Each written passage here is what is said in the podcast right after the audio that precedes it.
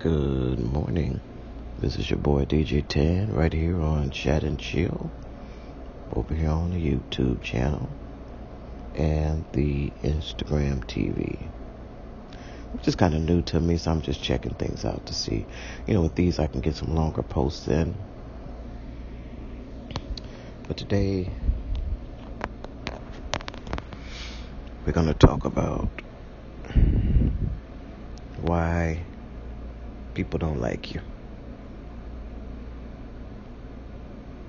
It came to me in an email that a couple of people asked, you know, why do people hate me? And I don't, they don't even know me, but they hate me. Well, my friend, in life, you're going to find people that just can't stand you for no reason at all. You see, there are two two types of people we classify as haters. One is a critic who comes from a place of love, and another is legitimate hater, one coming from a place of fear and envy. To be criticized with negative intention means that you have aroused something within someone else, such as um, jealousy or feeling of inadequacy or something of that nature. In order for the hater to feel better and elevated, they need to put other people down.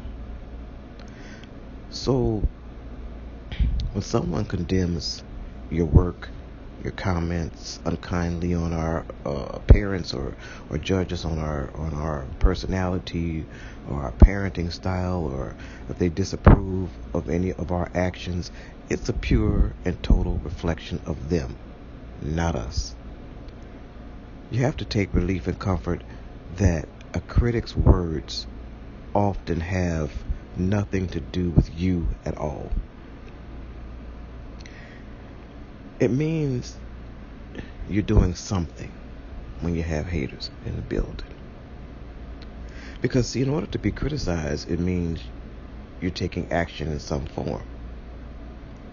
I read something by Aristotle one time that said the only way to avoid criticism is to say nothing, do nothing, and be nothing. That is true. In order for you to avoid people hating on you, you have to be exactly who they are. Nothing. When criticism is positively fueled and constructive criticism comes into play, we can improve ourselves, we can learn, and we can grow. Me personally, I love hearing thoughtful and useful feedback about what I do, my life coaching, my my chat and chills, all of it, because it works for me. It helps me a better be, helps me be a better me. So you have the person that shows you who they really are. Negatively fueled critics show us who they really are. Most times they're often they're unfulfilled people who are therefore naturally unsupportive of your life's plan. They're, they're not supportive of your path. So the way they react to what you're doing is reflection of how they feel about their own lives. You see, critics tend to reassure us that we are on the right break. We're on that right track. The further you get into your life, the more critics you can expect. It means that people are paying attention to you. That's exactly what it means. Someone wrote, once wrote, I can't figure out who it was, but they wrote um, that criticism is, is what you really want as a creative person. And this writer called it the supreme compliment or something like that. But you prove worthy of other people's energy. So when someone is talking about you, it means that you are affecting them somehow. They're using their time, their attention to talk about you. And it's funny because being the subject of someone's criticism can be very flattering, you see.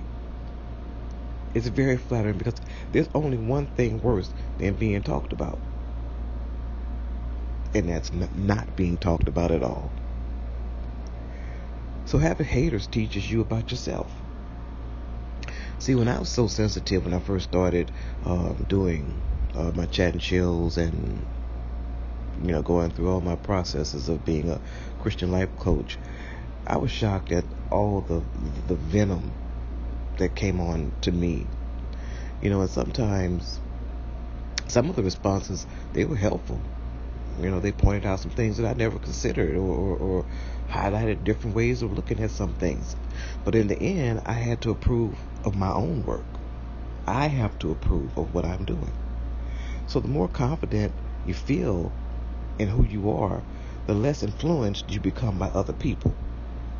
So the way you let criticism impact you is a great uh, barometer of, of how strong you are becoming, you see.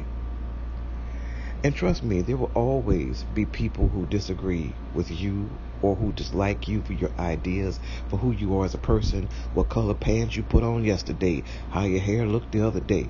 You have to forgive them if they upset you because remember that the road to success invites a lot of critics. So the sooner you know what to what to, to, to take on board and what to release and let go, the better off you are.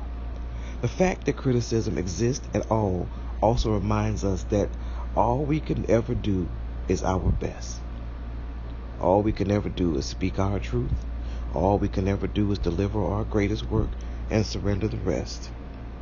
You have to let it all go and do what you need to do in life. Keep doing your thing. You're fine. You're a talented human being. How do you stop letting haters get to you? Let them hate. That's between them and their spirit, not yours. You good. That's between them and their spirit. What you do with your life is between you, your spirit, and what God has for you. Because what God has for you is for you, buddy. It ain't got nothing to do with Sally down the street. Sometimes it does get to you. Sometimes it's going to hurt. But once you pick yourself up, dust yourself off, and realize that what you're doing is for you. Your plan and your life plan is for you not for anyone else. God loves you. So do I. This is your boy DJ Tan. Peace.